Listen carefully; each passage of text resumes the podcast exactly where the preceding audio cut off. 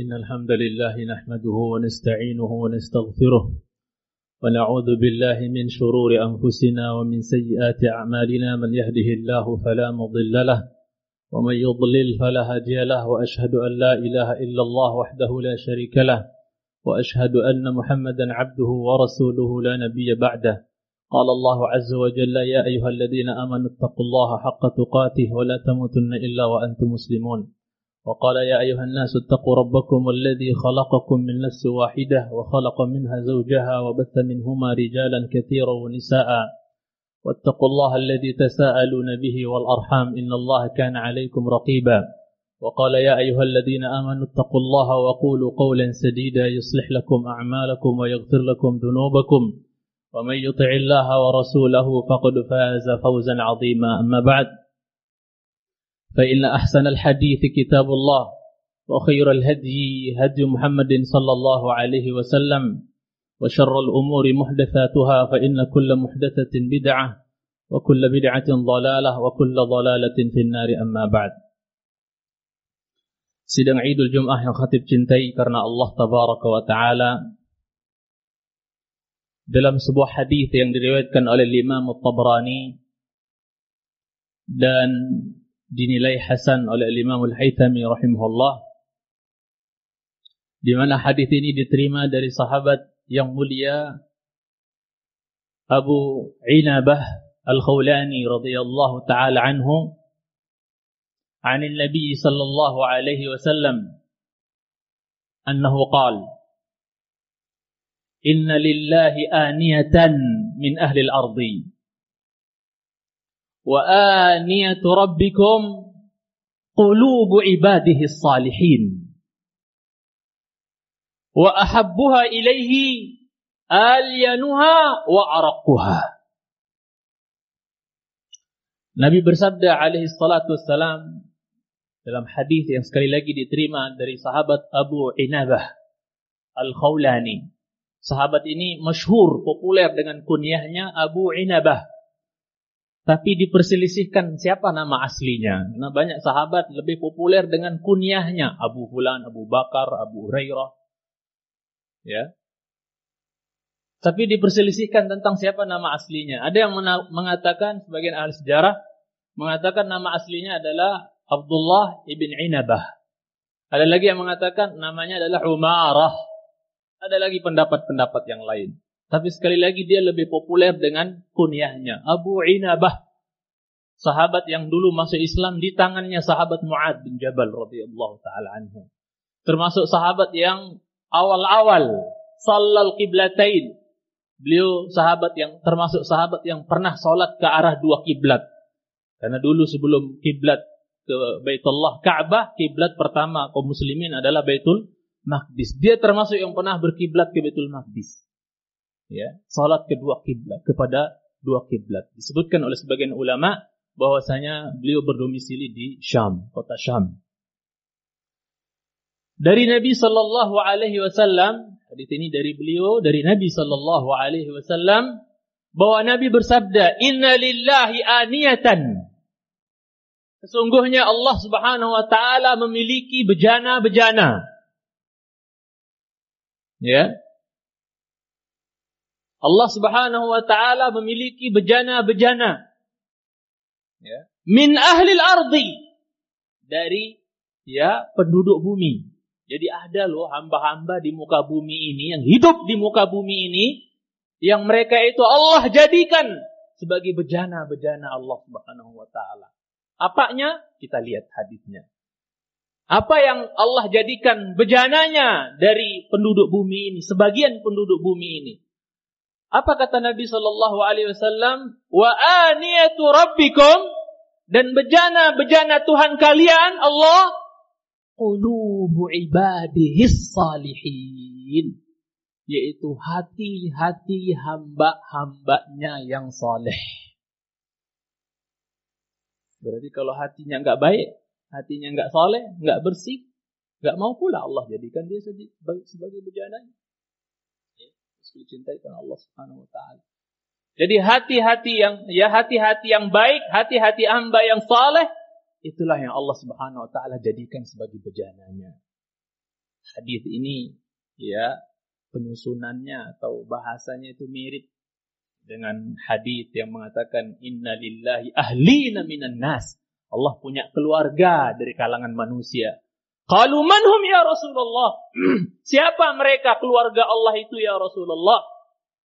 Maka Rasul menjawab, ahlul Quran hum ahlullah wa khassatuh. Orang yang dekat dengan Al-Quran selalu ia mendekat dengan Al-Quran, paham tentang Al-Quran, alim dia tentang Quran, berilmu dia tentang Al-Quran, selalu baca Al-Quran, selalu mentadaburi Al-Quran. Mereka itu adalah ahlullah. Keluarganya Allah. Wa khassatuh. Orang-orang spesialnya Allah. Jadi jangan diterjemahkan bahwasanya ya keluarga di sini maksudnya berarti Allah punya keturunan gitu, punya kerabat gitu. Enggak.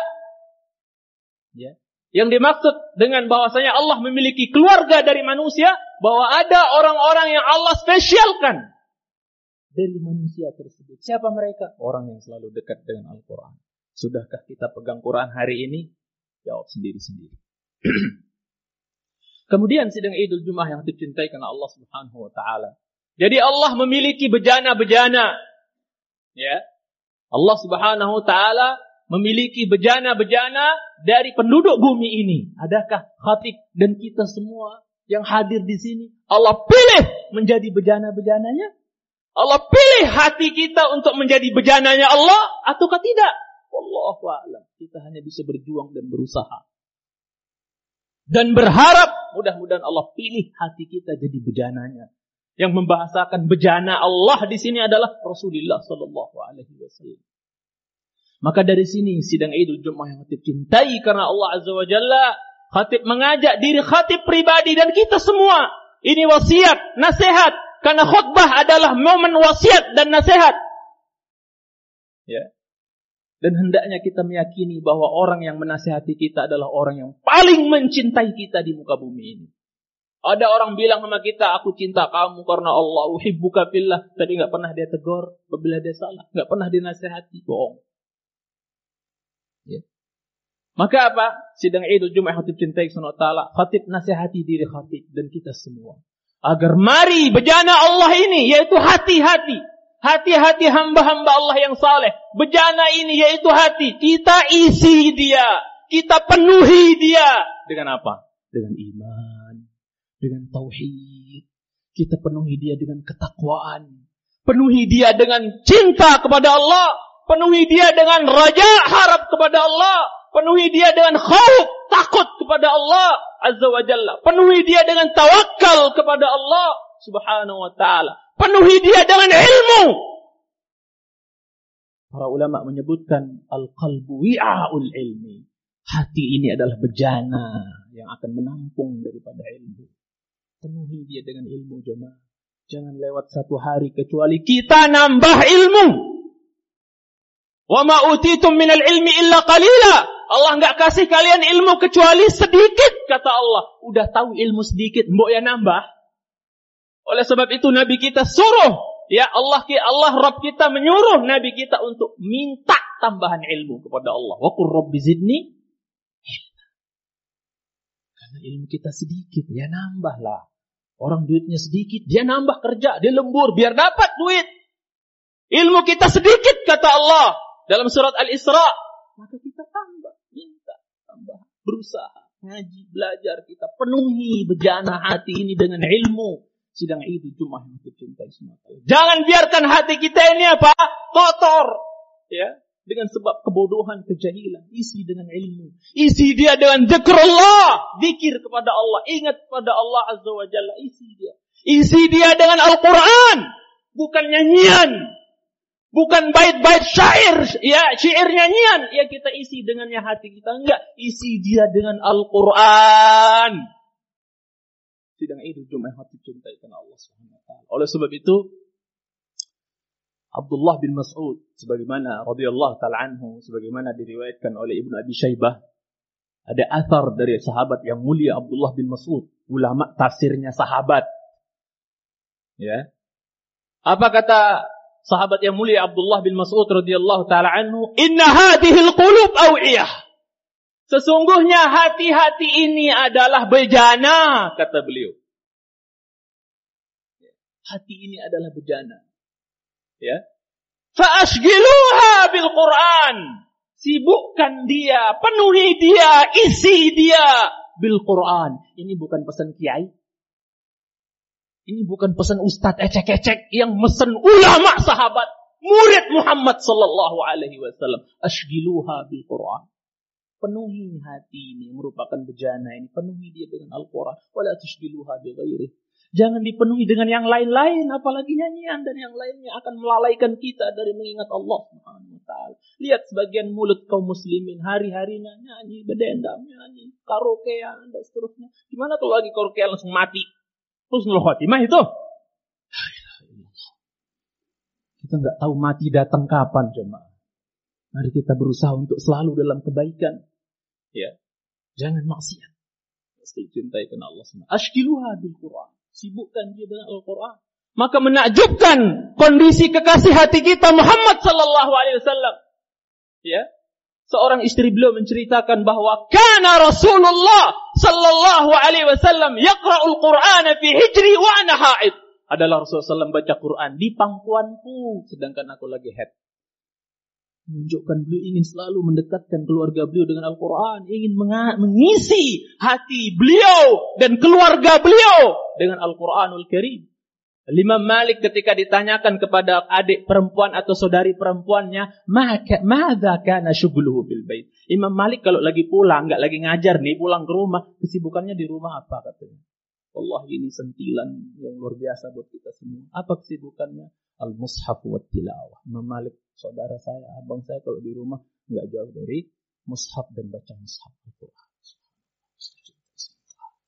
Maka mari kita berusaha untuk mengisi dengan kebaikan-kebaikan. Jangan diisi hati ini bejana Allah ini, jangan diisi dengan syirik, jangan diisi dengan ya hasad, jangan diisi dengan kesombongan, jangan diisi dengan ria, jangan diisi dengan ujub, jangan diisi dengan takabur dan penyakit-penyakit hati yang lain. Jauhkan. Jauhkan hasad, dengki sama saudara sendiri. Jauhkan. Jangan isi hati ini, bejana ini dengan yang kotor-kotor. Selalu cintai karena Allah Subhanahu wa taala. Lanjutan hadisnya. Hadis Abu Ainabah Al-Khawlani.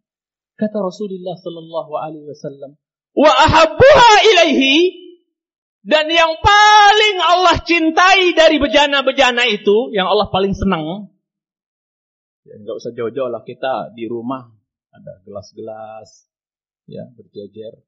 Ada saja gelas-gelas tertentu yang cakep bentuknya kita suka untuk pakai dia minum dibandingkan gelas yang lain. Oh ini anak suka modelnya gelas kaca atau apa suka. Hatta anak pun sama gitu. Kita punya apa bejana-bejana yang kita lebih lebih senang makan dengannya, minum dengannya. Walillahil masalul a'la.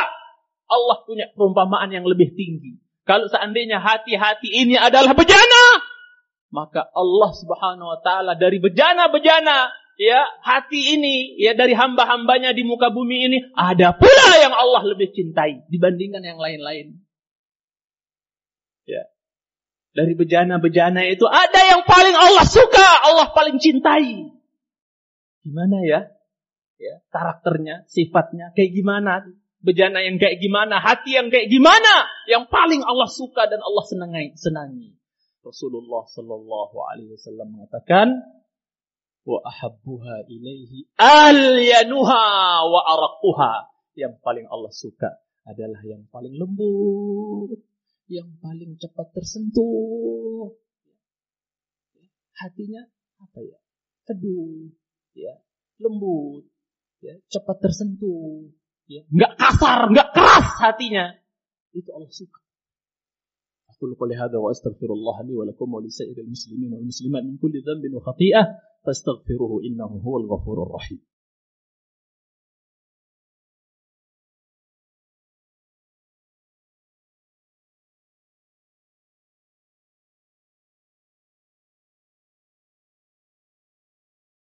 Sekali lagi sidang Idul Jumat yang hati cintai karena Allah Subhanahu wa taala Alhamdulillah wassalatu wassalamu ala Rasulillah wa ala alihi wa sahbihi wa man walah. Amma ba'd. Nabi sallallahu alaihi wasallam mengatakan bahwasanya ahabbuha ilaihi yang paling Allah cintai dari hati-hati tersebut, bejana-bejana tersebut, yaitu hati hamba-hamba itu yang saleh adalah al-yanuha. Wa, wa, wa yani al-yanuha wa araquha yang paling lembut, yang paling cepat tersentuh. Allah paling suka. Dan hati makhluk, hati manusia yang paling lembut, semua kita sepakat jawabannya adalah siapa? Hati Muhammad sallallahu alaihi wasallam yang Allah katakan dalam surah Ali Imran ya surah Ali Imran 159 kalau tidak keliru bahwasanya Allah Subhanahu wa taala menyanjung Nabi kita sallallahu alaihi wasallam. Karena kelembutan beliau di mana sebagian umatnya kasar keras. Kalau ini lagi khutbah yang enggak kasar karena sunnah dalam berkhutbah ngangkat suara lantang. Tidak boleh kayak orang ngantuk. Ya. Kalau ini karena ada sunnahnya kita ngangkat suara. Ya, ketika kita berinteraksi dengan manusia, ya, baik, sopan, santun, tutur kata yang baik, yang santun dan.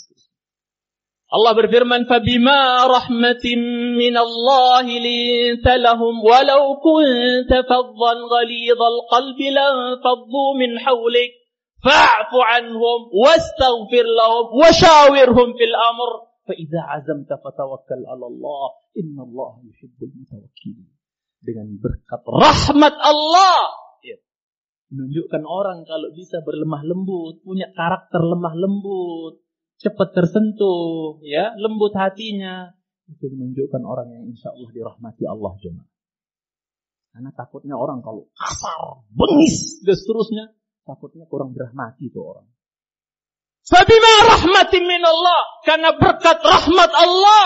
Sebab berkat rahmat Allah, wahai Muhammad. Kau bisa berlaku lemah lembut kepada mereka.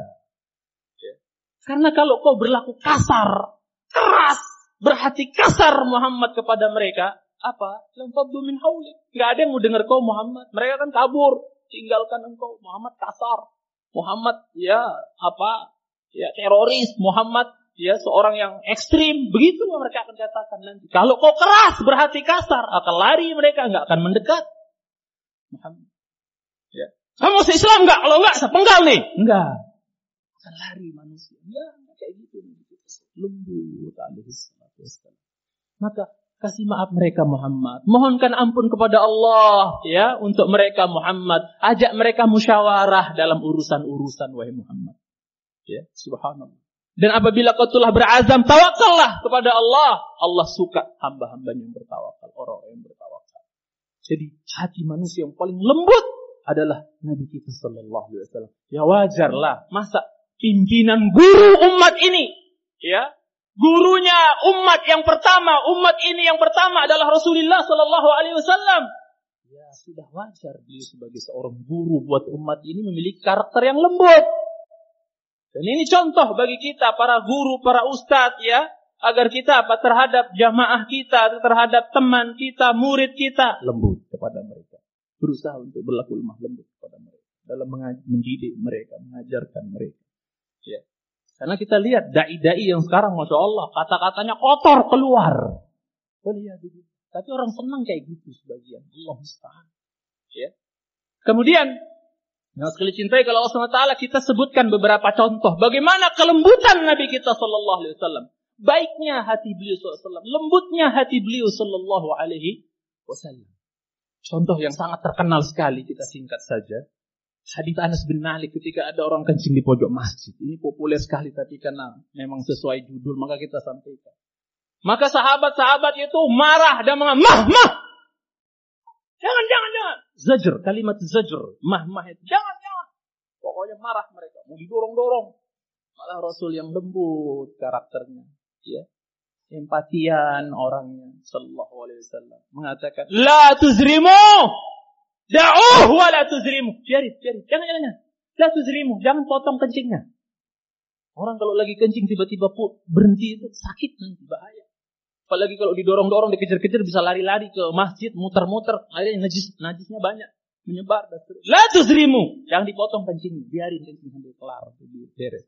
Kelembutan Sampai seorang ya laki-laki Badui ini ketika melihat bagaimana kelembutan beliau Sallallahu Alaihi Wasallam yang beliau ya, sebutkan yang paling dicintai oleh Allah adalah yang paling lembut, ya, paling cepat tersentuh. Itu paling Allah suka itu dari hati hamba itu. Maka beliau Shallallahu Alaihi Wasallam praktekkan hal itu. Bahwasanya beliau nggak marah-marah sama Badui itu. Dasar nggak tahu diri, orang kampungan, kencing sembarangan. Enggak. Sampai orang Badui ini yang disebut dalam hadis Sahih Bukhari berdoa kepada Allah karena lihat kelembutan Muhammad sallallahu alaihi wasallam. Ya. Hanya Nabi kita katakan inna hadhil masajid la yasluh fiha syai'un min hadzal baul wal qadir innama hiya li dzikrillah was salah wa tilawatil Quran. Lembut Nabi bilang masjid ini Mas tidak layak, tidak cocok untuk dipakai tempat buang kotoran kencing seperti ini enggak layak.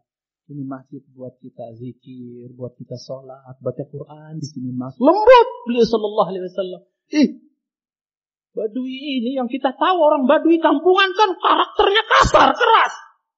Banyak yang kalau datang ke Nabi kita manggilnya Ya Muhammad, nggak pakai Ya Rasulullah. Orang karakternya gitu kita tahu lah.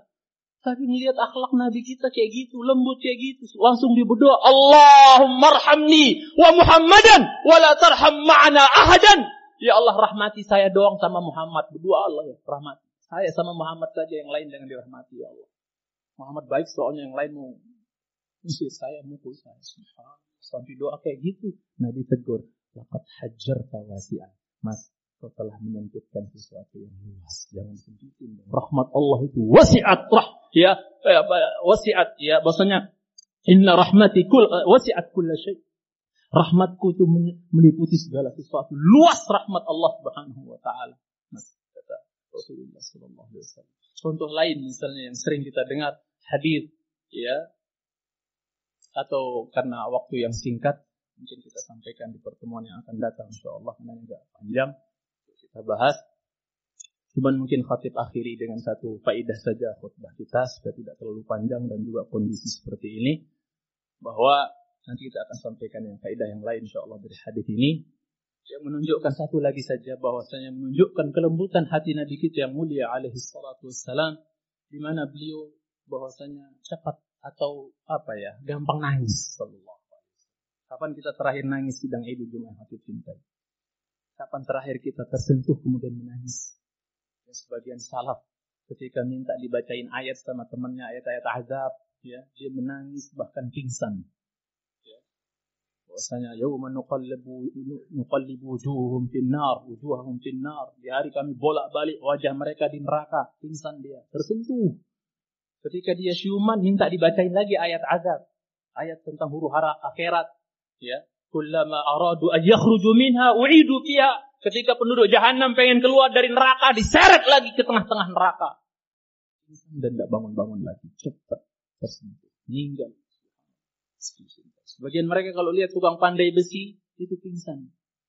Mereka berpikir, tersentuh. Ini besi saja yang keras dengan api dunia bisa Bagaimana dengan jasad yang tidak keras ini? dibakar dengan 70 kali lipat panas api dunia jahanam itu. Apa enggak jadi gosong? Nabi kita Shallallahu Alaihi Wasallam orang yang cepat menangis. Sebagai contoh saja beliau kadang kalau ada keluarga beliau meninggal ya anak beliau meninggal beliau menangis tersentuh Shallallahu Alaihi Wasallam dan bisa meneteskan air mata. Ketika putra beliau tercinta yaitu Ibrahim Beliau bisa dapat anak dari Maria sudah umuran. Beliau bisa dapat anak dari Maria al-Qibtiyah, seorang budak dari negeri Mesir itu. Ya. Namanya Ibrahim, meninggal masih kecil. Dilihat anak beliau tersengal-sengal mau meninggal, nangis meneteskan air mata. Abdurrahman bin Auf mengatakan, "Wa anta ya Rasulullah?" Eh, engkau yang benar ya Rasulullah. Engkau nangis ya Rasulullah. Hanya bocah kecil meninggal, kok nangis ya Rasulullah? Bukankah laki-laki itu orangnya gentle, berani, tegar, nggak cengeng. Ih, kok nangis ya Rasul? Heran dia. Nangis ya Rasul. Rasul katakan, innaha rahmah. Ya benar, innaha rahmah. Wahai anaknya Auf, sesungguhnya air mata ini, tangisan ini adalah rahmat. Maka khatib bilang tadi orang kalau susah nangis, jangan-jangan dia tidak tidak orang yang tidak dirahmati. Innaha rahmah air mata, sedih ya karena anak meninggal, kerabat meninggal, itu rahmat wahai anak, wahai Ibnu Auf. Summa atba'aha ya bi ukhra ya. Nabi Shallallahu Alaihi Wasallam apa? Setelah dia jawab seperti itu, beliau Shallallahu Alaihi Wasallam tambah lagi nangisnya, nangis lagi, nangis lagi Shallallahu Alaihi Wasallam. Sambil beliau menjelaskan di hadapan Abdurrahman bin Auf, Innal qalba ya apa? La yahzan. Dikatakan innal aina la tadma wa innal qalba la yahzan. Ya, wala naqulu illa ma yurdi rabbana wa inna bi firaqika ya Ibrahim la mahzunun. Dia bilang di hadapan Abdurrahman bin Auf, sesungguhnya mata itu bisa meneteskan air mata loh, Abdurrahman. Senangis loh. Hatta dia laki-laki. Senangis loh. Preman-preman orang. Kadang-kadang ada hal yang bisa membuat dia menangis. Menunjukkan mungkin dia masih ada punya hati gitu. Sesungguhnya mata itu bisa menangis. Wal qalbu yahzan. Hati juga bisa bersedih. Wahai Abdurrahman bin Auf. Ya, tapi kita tidak boleh mengucapkan kecuali kata-kata yang dirah, yang diridhoi oleh Tuhan kita. Dan sungguh kami, wahai Ibrahim, anakku, karena berpisah denganmu, sungguhlah sedih. Kami sangat sedih dengan kepergianmu, wahai anakku. Menunjukkan Nabi kita orang yang lembut hatinya. Dan dia juga cintai semata. Mudah-mudahan kesempatan lain kita bisa sambung lagi materi ini, insya Allah Ta'ala. Dengan harapan mudah-mudahan hati kita yang mungkin terasa keras jamaah, mungkin membatu sebagaimana Allah katakan, ya tumma qasat qulubukum min ba'di dzalika fahiya kal hijarah kayak batu hati sebagian manusia. Mudah-mudahan dengan kita nasihat wasiat seperti ini, hati khatib dan kita semua bisa menjadi lebih lembut dan lebih lembut lagi karena Allah suka hati hamba-hambanya yang lembut. اللهم صل على محمد وعلى ال محمد كما صليت على ابراهيم وعلى ال ابراهيم انك حميد مجيد وبارك على محمد وعلى آل محمد كما باركت على إبراهيم وعلى آل إبراهيم في العالمين. إنك حميد مجيد. اللهم اغفر للمسلمين والمسلمات والمؤمنين والمؤمنات الأحياء منهم والأموات. اللهم يا مقلب القلوب ثبت قلوبنا على دينك. اللهم يا مصرف القلوب صرف قلوبنا على طاعتك. اللهم اللهم إنا نسألك الهدى والتقى والعفاف والغنى. ربنا ظلمنا أنفسنا وإن لم تغفر لنا وترحمنا لنكونن من الخاسرين. ربنا آتنا في الدنيا حسنة وفي الآخرة حسنة وقنا عذاب النار. وصلى الله على محمد وعلى آله وصحبه وبارك وسلم. وآخر دعوانا أن الحمد لله رب العالمين. أكرم الصلاة.